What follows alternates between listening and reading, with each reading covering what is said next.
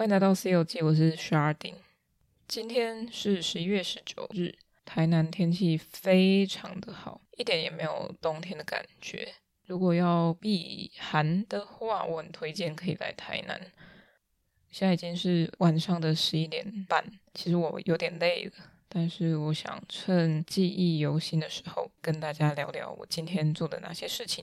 明天有也有预计去一些展场，但我其实在忙论文，所以会有点挣扎，说到底要不要出去。但是不出去，我觉得我会后悔，或是在家当个米虫，一直吃跟坐在电脑前面一直修论文，我觉得会有害我的健康。那为了我的健康着想，所以我还是出门了。其实一早六点半就开始工作，是真的去做劳动的工作。嗯，接下来回来大概过了三个小时后了。呃，我就抓紧时间，赶快去看了《流麻沟十五号》这部电影，是我蛮惊艳的一部电影啊，至少是台湾电影圈里面呃少见的议题吧。而且这个议题其实有点敏感啊，包含现在也是一个选举年了。嗯，那我也不确定这集什么时候会上架，因为我真的懒得改那些集数的日期，不是集数的集数，集数的集数，如果我这一集要安插在十一月的话，等于是我后面全部排满的十十一月、十二月的集数音档啊，或是图档，全部都要改掉数字，这是一个非常浩大的工程。好，这是纯属抱怨，但是我要开始讲我的主题哦。流麻沟十五号，那我早上十点就到了影城去看，我觉得有些镜头，像放慢的镜头，我觉得是。嗯，不太需要的，但因为我不是专业影评人，所以我只觉得说我推荐大家去看这一部电影，希望它再多一些场次，或是再延后它的影期播映的日期。我个人是蛮感动的，在中段到尾声的时候，尤其是看到那些历史照片，思想犯们的当时被拍摄的照片，微笑着一蛮面对他们的死刑，我是蛮敬佩的。OK，那看完电影之后，下午其实有非常多场的开幕活动，像是绝对空间有一档叫做“以北海道艺术家之眼”这一档展览呢，原本北海道艺术家是要来台湾驻村，长达应该一个月的时间吧，但是因为疫情的关系，所以他们都没有来台湾。那这个线上驻村到底是怎么一回事呢？人没有办法到，那就是由空间的主理人还有行政等等哦，绝对空间的团队拿着手机、拿着平板或电脑，可能有先事先跟他们讨论过台南或是一些文化的故事还有经验，那再由空间用网络的方式带他们去浏览他们有兴趣、艺术家有兴趣的地方。那详细细节要怎么执行，其实我不太晓得。现场看到的是蛮有趣的一些作品，他们是作品做完再寄过来台湾台南这边展出，所以如果有兴趣的话，大家可以去现场看一下，喜欢的作品就可以马上买下来，这样行政们就不用再寄回去了，很辛苦，而且其实不会很贵。不过线上驻村的方法跟实体驻村的方法一定是不一样吧？实体驻村，你可以直接人进入到空间里面。北海道的空间概念跟台南中西区的空间感是不一样的。小时候我去过一次北海道，那它真的是很空旷的地方，然后也很冷。如果是十月、十一月，他们来驻村，来台南驻村，会发现今年的冬天很不冬天，他们甚至可能都要穿吊嘎在台南走来走去。光是气候这一点就很不一样了，会不会线上驻村会有一个嗯局限性在呢？像其中有一位艺术家，他是用 Google Map 的方式去浏览他想要看的一些建筑或是街道，然后再把它们拼装起来。当然也是有绝对空间这边有提供一些照片，或是去收集观众们他们身边的照片来做拼贴。然后跟自己家乡，可能是北海道的风景去做组装。不过，呃，那个空间感，我觉得绝对是跟在 Google Map 上看到的会有点相似，是即便是营造出一个具有空间感的画面感，但可以知道说它其实没有把立体的空间概念传达出来。但我觉得这个也是一个线上策展的一个特质吧，就是在看东西的时候，它会比较平平面化。就像我们拿着手机在跟别人视讯的时候，你只能从这个面看到它，它就算转动了，还是没有办法很完整的去知道说它的深度是多少。所以在线上驻村的展览，觉得在绝对空间这样的展现，算是非常的用心的。而且他们是作品到现场之后，由绝对空间这边的人员帮忙布展。那策展人是日本那边的艺术家，就是有一位策展人带着四位艺术家一起。那还有一些很有趣的，像是报纸卷曲起来，或是一层一层叠起来，用环氧树脂把它灌起来。灌起来之后，一般可能都是方形的，因为模子比较好拆。但是它是打磨成一个石头造型，好像有些老旧的庭院，像我家就是哦，在庭院会有一些石头铺成的路。啊，不是那种小碎石，是那种你脚踏上去，一只脚掌就可以踩它的面积，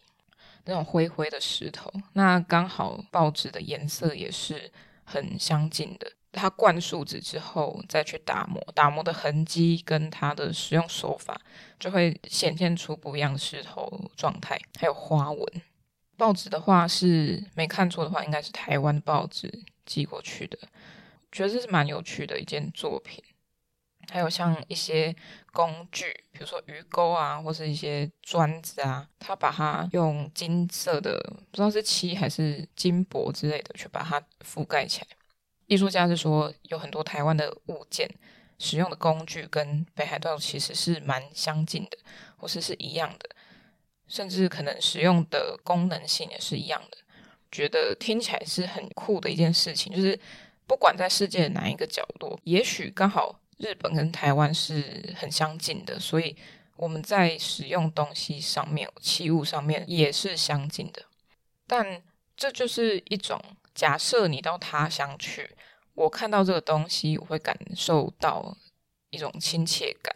即便它是一个工具，而不是一个活的动植物，也可以看得出，也许某种生活层面，我们是相似的。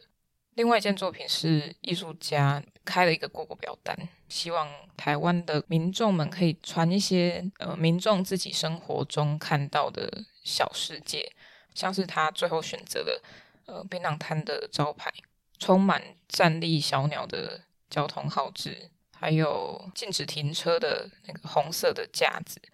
还有吃剩的食物。那他说。他觉得以台湾人的视角来看，就是有一种有趣的感觉吧。但我是自己是觉得还好了。这就是线上驻村，还有他，我认为是有点小取巧的方式，因为你不需要到现场来。然后或许他自己的创作，也许因为我没有去搜寻，也许他本身就是以这种类似静物看待世界的角度在创作。那这样子，他跟别人要图片是成立的，没错。但我觉得他是就是取巧，不过他不是完全的照着大家拍的照片去描绘，他会再去截取或是取舍他要的部分跟他不要的部分，让整个画面它只有一个主角，然后背景，嗯，切割景深跟地面，很简单的颜色。所以主角是主体，那后面他要怎么切割，都是用比较单色系的方式整片去表现，所以它会有一种超现实的感觉，或是一种像静物，我刚刚说的静物感。因为静物通常都是在桌面上啊，或者在台面上放了一块布，除非是故意要练技巧，不然是不会放太复杂的背景。那如果像是我现在的桌子的话，那就是技巧要非常的厉害，因为我的桌子非常的乱，凌乱到不行。那如果我拍这个要给他画画，也许他就会截取一些他觉得重点的东西，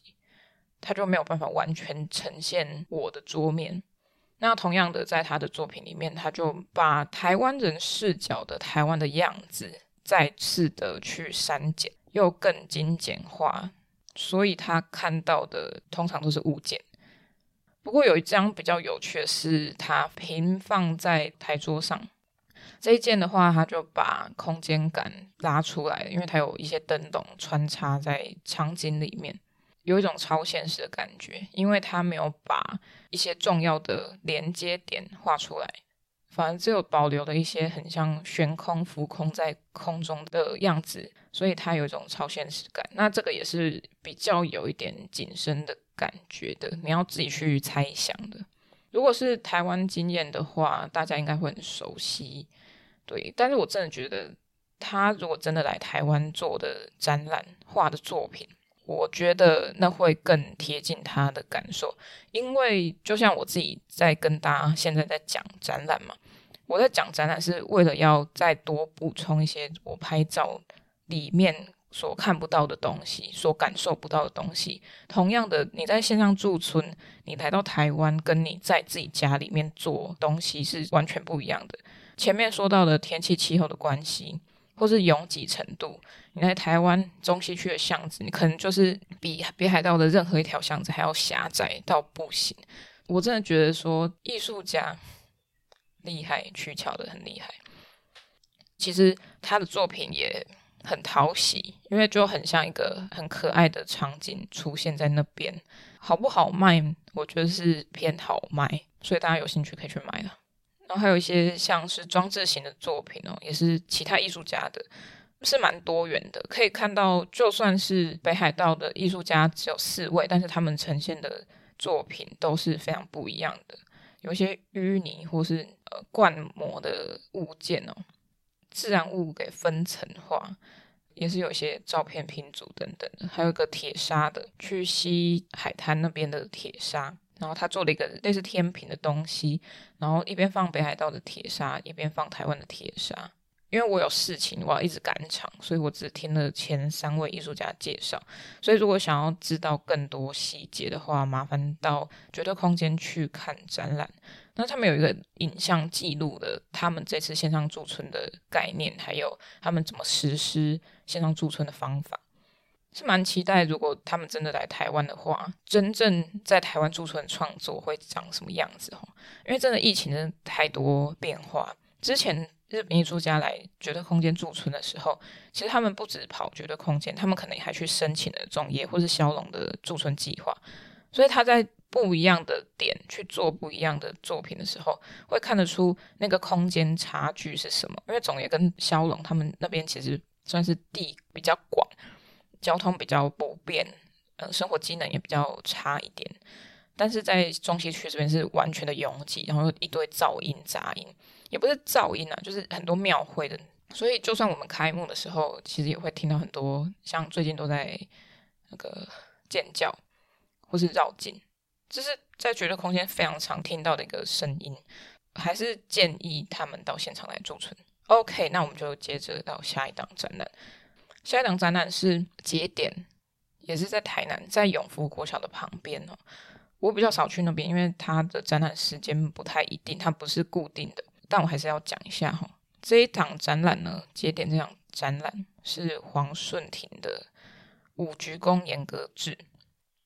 这是一个出版计划，所以在现场其实展物不多，但是很，我觉得蛮精巧的。在他的出版物在墙面上一本一本的蓝色那个本子哈，其实那个是可以买的，那个很像是他的作品集，但也有很多的论述跟过去到现在他的研究方向。上一次我看到他的作品是在大兴美术馆，我觉得是蛮酷的，就是他用一个非常写实的方式表达出一种超写实的感觉。我们就来讲讲他这一档展览，说是展览，好像也有点。有点像是出版的这个严格制，所以我们来做一个空间场域的发挥。之后，他也会在一品书店，就是高雄，高雄有一个一品书店的展览空间，大家也可以去看一下。他会在那边也是做一个小小的展出，在十二月的时候。但我不知道大家听到这集的时候是什么时候啊，所以嗯，就这样。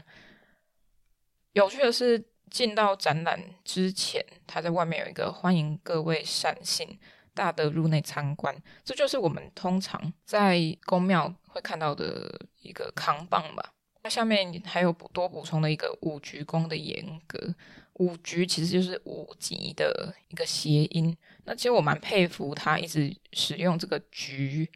在他的严格制里面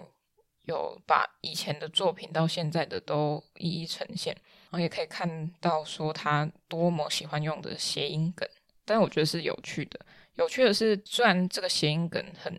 很直白。不过，在画面上的转换，它其实虽然也是直白的，但是它有一些转移，它不是完全的很俗气的把它的举止展现出来，它是有去思考跟安排，说他这样子做的时候，整体感是非常有一致性的，他不会觉得说很奇怪，或是一种很怂，反正他把它拉升到另外一个层次上去。我觉得是蛮好的，像是他有一个盆栽在入口的右侧，他说有钱有机会，没钱等下回。如果用台语，我觉得会比较贴切啦。有钱有机会，没钱等后回。在这两句话的下方有一个小小的展台，但是其实就是一个桌子，然后它延伸上去有一个他自己做的陶盆。它上面就很像我们通常会去外面买很有吉祥味的造型陶盆，它这个是五个橘子，但看起来视觉上有点像柿子啊，就一颗大柿子，中间种了植物，所以它在不同层面上的观察，我觉得是非常入围的。像还有一些宫庙会卖的帽子，它还特别去刺绣，是林北山林北山五鞠躬。嗯，那五鞠就是五级嘛，刚刚有说过。那它旁边其实还有一些结缘的手链、手环，宫庙常常会卖的一些看起来非常廉价，但是因为宫庙加持过，感觉比较有福气的那些手环，那也是用一个很像，真的是很像那种杂货店卖小零食的时候，通常会把它串成一串，你可以自己去拔，然后后面有双面胶，所以它很容易拔下来。其实非常贴近大家的生活，而不是一个看起来非常有距离感的一个展览。就算它把它精致化或是淬炼化了，但是我觉得我自己是蛮喜欢这种氛围的，转化的很棒。所以如果想要买这一本严格制的话，大家可以去现场买，或是之后到一品书店，或是你们可以去查一下黄顺庭的呃他自己的官方网站，或是脸书、IG 等等的。我是希望可以访谈到他，但是最近真的太忙了。我很常做这种心理挣扎，明明就很忙，但是又想做很多事情。像昨天又开始拉肚子，真的不知道最近是怎么了。我只希望论文赶快结束，这些想做的事情可以如期进行。好，那就很感谢节点他们的这档展览，然后还有祝顺庭展出顺利，跟卖作品。跟卖画册顺利。黄顺庭这档展览呢，它只有开放两周的周末，也就是十一月的十九、二十跟十一月的二六、二七，所以大家听到的时候，也许已经错过了。OK，又是一个错过的展览。但是我刚刚有说，一品书店那边还是有的，所以大家还是可以错过就去看照片，就这样。哦，那在节点之后呢，我就到了海马回。光画馆去，这个我之前有介绍过，在呃火车站的前方，台南火车站前站那条路一直直走，你就会到了。我要看谁的展览，就是之前我访问过的季彤，季彤他的展览叫做“他是从本岛来的驻村艺术家”，他在之前有去绿岛人权艺术季那边驻村，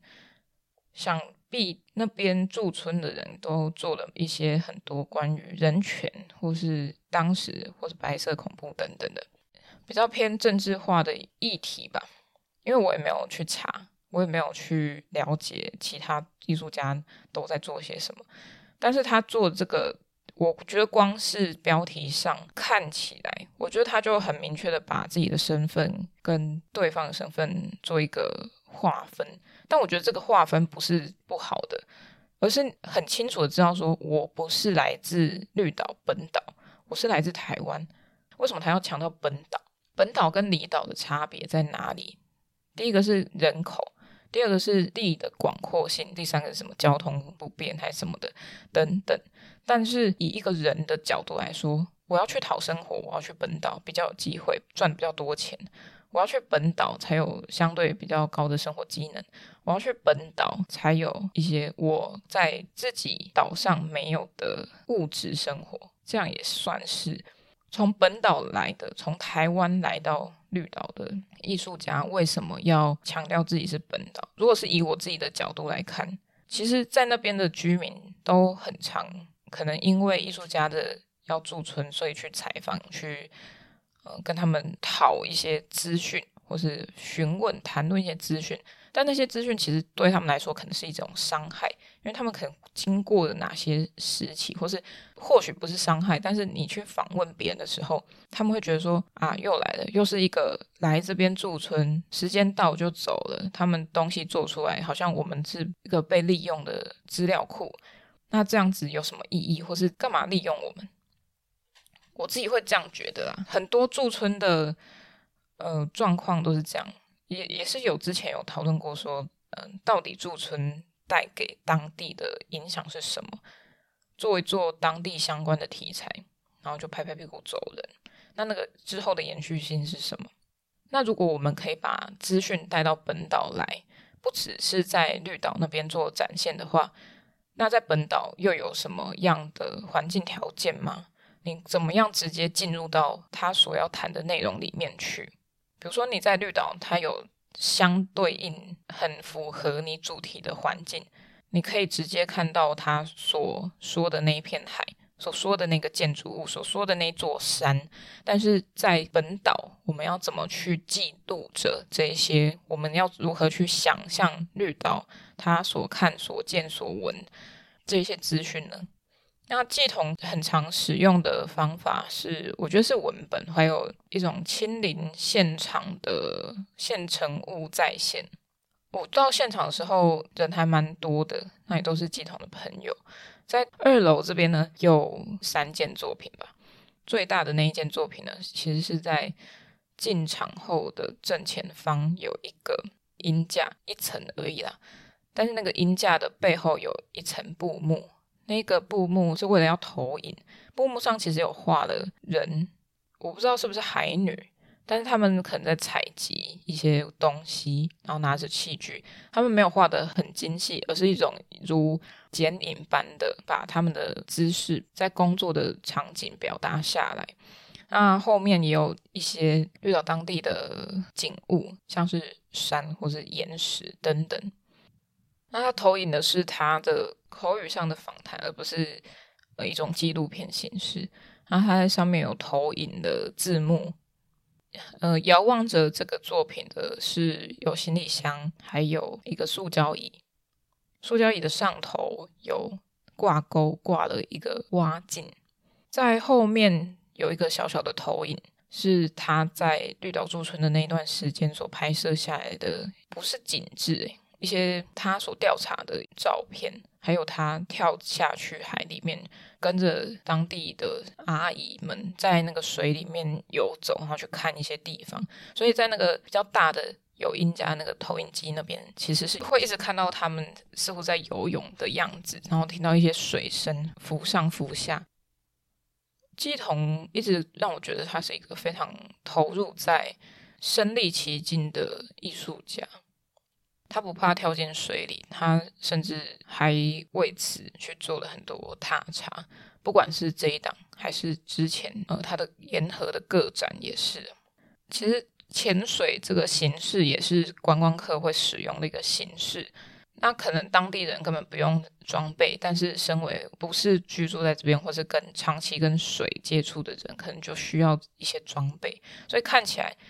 嗯，连形象上，乩童可能就算是一个长期驻村的艺术家，他也无法避免成为一个观光客。他还有其他的口述历史，在三楼的地方，嗯，像是有什么居服潜水，还有其他当地人的跟水有关的故事，或是跟山，或是因为现代化之后开始的一些过去没有的生活形态。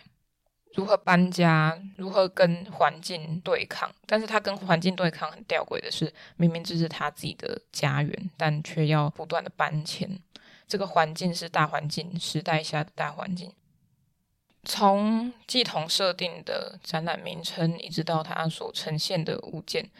像是在三楼那边有一个鱼缸，重现了他访谈者的口述出的那个建筑物。他们搬家的时候，就一人抓着自己的柱子，房屋柱子，就这样子搬把家搬走了。那个移动经验似乎是冥冥中已经知道他们可能会遇到需要搬迁的危机或是可能性，所以。是这种很轻便的移动方式，在那个鱼缸里面，它打了几个光源，所以我们在看的时候，不是只有一个投射灯照亮了这个鱼缸，而是从鱼缸内部投射那些光线，在很暗的情况下，那些光线投射出来，在墙面上出现了一些影子，那一些影子是会浮动的，会飘动的，就很像是我们在一楼我看到季彤他会在游泳，但是那个影像其实不是非常清楚。可以听到水声，但是你看到三楼的鱼缸，它投射出的光影时，那些波光粼粼跟浮动的线条影子，它会让你有一种错觉，是你好像沉浸在一个水中的环境，然后在听着下方传上来的水波声，就更有身临其境的感觉。椅子上就各放了一本，他去口述。调查后再故事化的内容，这个形式在他给我看之前《白兰》这部作品的时候是蛮相似的，所以我们在看这三本的时候，并不会觉得说他好像是很强硬的把谁说什么谁说什么给记录下来，他是把故事全部阅读跟听吸收一遍、两遍、三遍，然后再用他自己的如故事般的文字再吐纳出来，所以它不是一个很难阅读的东西。我们就是在看一个人的故事，或是看这个绿岛上的故事。在旁边有两个小喇叭，那下方有一个热带鱼。其实那个热带鱼有跟故事里面有一些连接，比如说他们抓热带鱼去卖。那当然，那个热带鱼是假的，是只有我刚刚说的那个鱼缸里面的鱼、植物、动物是真的，在小音响下面的那个是假的。我们在那个音响里面可以清楚的听到系统跟访谈者，也就是故事里面主角人的声音。其实那就会再让你重回到说，我听到的故事跟我看到的故事其实是可以连接在一起的。那我听到故事的时候，我可以知道那个故事主角他的语气、语调、声音，他想要说的是哪些故事？那他对于哪些部分会比较激动？其实那个是很直接又很贴近人的方法，就像我现在在讲话一样。当无法再现视觉的时候，声音就是一个非常重要的记录。我觉得季彤他就算做了再硬再艰深的主题，他还是可以把它转得非常有柔边，一种温暖，而且是不会让你感受到这件事不干我的事，而是我好像能够在里面跟着他，跟着他的眼，或是跟着他的行动，一起在这一档展览中，或是他过去的展览中。回味或是引起一些身体经验，即使自己不是真的在现场。OK，那季彤的展览我就大致讲到这边。当然，我也希望可以邀请季彤再来上节目，但一样就是没有什么时间，就是蛮可惜的。希望可以再加油了，我自己，我说我自己。好，那其实我又要赶场了。在看完季彤展览，其实已经大概五点，快要六点。那其实我在接下来要赶一个七点前要到场的戏剧《野台戏》，是两厅院跟软剧团联合举办的，在台南市立图书馆总馆，也就是新的总图啦。以前是在北区，是吧？是北区吧？呃，旧的总图。我忘记是两年前还是一年前开始，永康区有一个新的总图，因为永康那个区域哦，就东桥石街那边，东桥叉叉街那边地很大，住宅区、校区是有钱人居住的地方，因为那边高楼大厦蛮多的。新的总图它其实盖的算是蛮漂亮的，不丑，干净，嗯，会有人在那边遛狗或是运动，好，就是这样。然后在外面的街道上面，他搭了一个布景舞台，表演就是要这边演。这部戏是什么？就是《我是天王星》，他找了黄登辉、蔡正南还有江慧仪来主演哦。我觉得蛮庆幸的是，我来看这个展出，那也非常感谢草飞火团队来带我来看，然后也要再感谢软剧团邀请曹飞火团队。这出戏剧这个场次呢，因为它是要向外出走艺术出走计划，所以它是完全免费的，只是你需要多花一些时间去占位置。因为真的太多人了，是全部爆满的。那我觉得这个野台戏的经验，或是艺术出走这样子在户外看戏的经验，我觉得是我觉得很开心。就差一点点是没有食物，没有市，诶，不一定要市集啦，他可能可以提供一些官方产出的一些小零嘴。我觉得是可以再重现我们小时候，或是那种大家群聚在一起欣赏作品的感觉。那那个感觉其实跟在室内跟一个完整的呃白盒子或是黑盒子的空间来说是不一样的。那我还是先把我要讲的讲完，然后我们再讲一下戏剧内容。刚刚说到的身体经验不一样，是我今天一直在强调的。那在看戏的时候，为什么在外面我会觉得比较有亲切感？是因为其实不需要拘束于你的坐姿啊，或是你的穿着啊，就很像我们小时候去外面看歌仔戏啊、布袋戏啊，你只要站在前面，你就可以看了。就算你没有椅子，你也可以站在那边看得很开心。就是在室内，就是要好像进到一个场域，要有一种仪式感，你要配合这个场域给你的条件吗？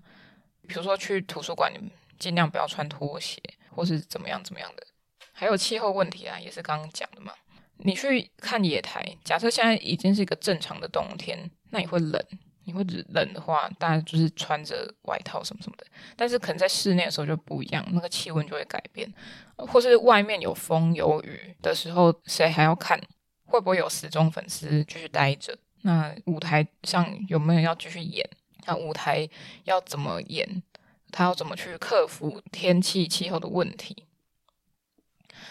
我觉得可以在嗯、野台的方面可以看到更多关于这个剧团的实力吧。然后还有那种现场反应，因为你知道在台上演出，在外面的话。它其实灯光是看得到的，所以你可以很明确的看到说，哦，台下有人在做反应，有人在哭，有人在闹，有人在拍照，有人在干嘛干嘛。可是这在一般的室内演出是比较少见的，就是因为你台上一片亮，但下面相对黑，你可能看不到观众的表情或什么。而且你如果投入在演出的话，可能也不会太注意到。虽然说你是一个会在意反应的戏剧演员，好了，但是那个感觉是很不同的。所以我是蛮喜欢这个艺术出走计划，也可以让更多平常不会到戏剧院或是不会到影厅啊等等这些表演艺术空间欣赏展览、表演活动等等的人，更有愿意花时间来这边看活动的机会。也就像是。我一直在说展览，但是真的会去现场看的人其实不一定很多，可能会碍于票价关系或是地点关系难以到达。比如说，假设这档活动演出它只有在台北，那你就要相对花的更多时间、精力、金钱到达那个地方去看。但是艺术出走就有点像是我去巡回，我去你家前面演给你看。原本可能老大郎为了蔡正南。他不会去台北，但是他愿意在台南地区，我就可以看到蔡正南，是一个很爽的机会。当然要去啊，而且你只要占个位置，你就有机会看得到。不管是大人也好，我觉得小孩也是。也许大人很忙碌，没有时间带他们出游，但是这个时候就是很好的机会，可以带小朋友去亲近艺术的活动。嗯，我是天王星这部剧是软剧团他们编剧的，都是讲台语。大概有一成会讲到华语，但是机会不多。我觉得是蛮好的，因为在台南这个地区，不是说只有台南才可以讲台语，好吗？但是已经很多小朋友听不懂了。他在旁边有很亲切的用投影荧幕把他们说的台词华语化，但是你会听到一些俗语是华语很简略的表达，在语言的使用上你会发现这种落差。但是也不是说华语没有那些俗语的表现，只是现在都太常使用华语而忽略掉，或是没有意识到原来台语的俗语是这样子讲。我个人是蛮钦佩他们用全台语演出这件事情。那黄登辉、蔡正南或是江惠仪，他们都是很会演的。尤其是江惠仪，因为我之前不知道他是谁，但是他在这边演的表现真是蛮好的，台风很稳，然后又有一种嗯，很像有自己风格的演法吧。他讲话的语气、语调、断点，其实都很明显是他的样子。嗯，是颇有趣的，颇有趣的。其实我已经很久没有看戏了，上一次看戏我已经忘记了。如果是看台剧的戏的话，戏剧舞台剧的话，好像是高中的时候吧。所以又有机会可以看到很精彩的演出，我觉得是很幸运的。而且可以看到台上的人如何呈现他们的专业。虽然主角在演，但是我通常都会去看一下那些在旁边的配角。配角他们不能讲话，因为不是他们现在该讲话的时候，所以他们会用哑语吧。我自己讲的，就是你嘴巴要动，手部要动，动作要继续，但是你不能讲出来，你声音不能发出来，因为你发出来，你就会抢了主角在讲话的时候的样子，或是他们在唱歌的时候，你就会抢到，就突然一个啊的声音出来，谁知道那是什么东西？迷之音吗？所以我常常都在看他们在旁边都在做什么。他们是非常敬业的，他们不会很偷懒，就说哦，好像现在不是我的戏份，所以在旁边就发呆。其实这个是应该是蛮忌讳的一件事情，除非这个剧码是这样编排。而且台上的演员呢，其实人数不多，大概十个以内，就主演的人的话，应该只有五六位吧。而且有几位他们都是重复的出现，一直变装换场景。然后换角色的心情，所以那个戏剧的情绪转换要很快，然后你又要符合这一场这一幕的剧，他要用什么心情角色去演，你不能用上一个还在秀身段的角色去演一个呃很悲凉的要离家的学子。然后在月台那边继续耍身段，这是不符合情节的，所以我还是蛮钦佩说他们在用肢体表现，肢体表现不只是他们的外在的动作，而是你要把这个心态同时表达出来，是开心的、难过的这些情绪都是要透过动作，还有透过表情。另外是听到蔡正南唱《扛切尔邦》，我觉得真的是非常过瘾。小时候常常听到有歌唱比赛的选手会唱《扛切尔邦》，嗯，现在小朋友应该是不太知道这个意义啦。就是对于现在小朋友，应该都是唱抖音歌。那关于台语的歌曲呢，很常都是因为嗯戏剧表演或是选秀节目而又再次爆红。那蔡振南的《扛切尔邦》是他非常经典的一首歌曲。能够听到他原音重现，我真的是此生无憾了。那黄登辉据说他是这一场是他第一次演舞台剧，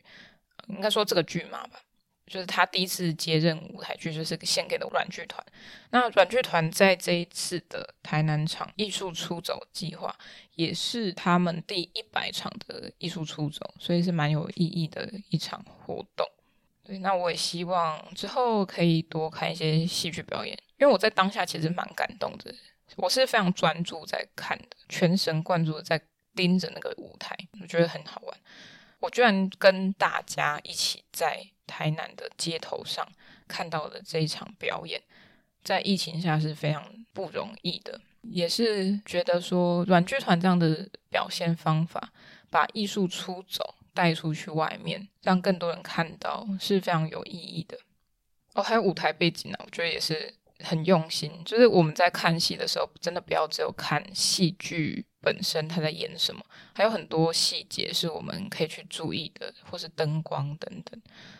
一个剧要呈现出来是非常不容易，要有很多人的努力，才有接近完美的演出。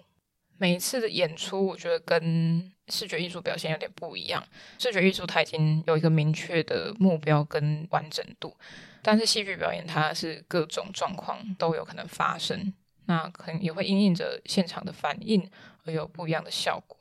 所以，如果真的想要体会戏剧表演是怎么一回事，我还是非常建议，不管是野台还是在展演厅里面做演出的戏剧、舞台剧、歌剧也好。大家都可以去尝试的去看一下，那当然是选择你喜欢的场次、喜欢的演员去看，你才会觉得，然后就是不会觉得讨厌或是觉得不好看。就是这个钱呢是花在你身上，这个时间也是花在你身上，所以，呃，就选择你喜欢的吧。就是希望说，像这样的译文活动可以更蓬勃发展，然后在台湾有更多人可以一起共享盛举。嗯，那今天差不多是到这里了。我是自己蛮想要再介绍我上周去台中旅游的过程，也是看了四个展场吧，反正很多啦。那如果我等一下不想再讲了，就会直接结尾。嗯哼，那就先这样。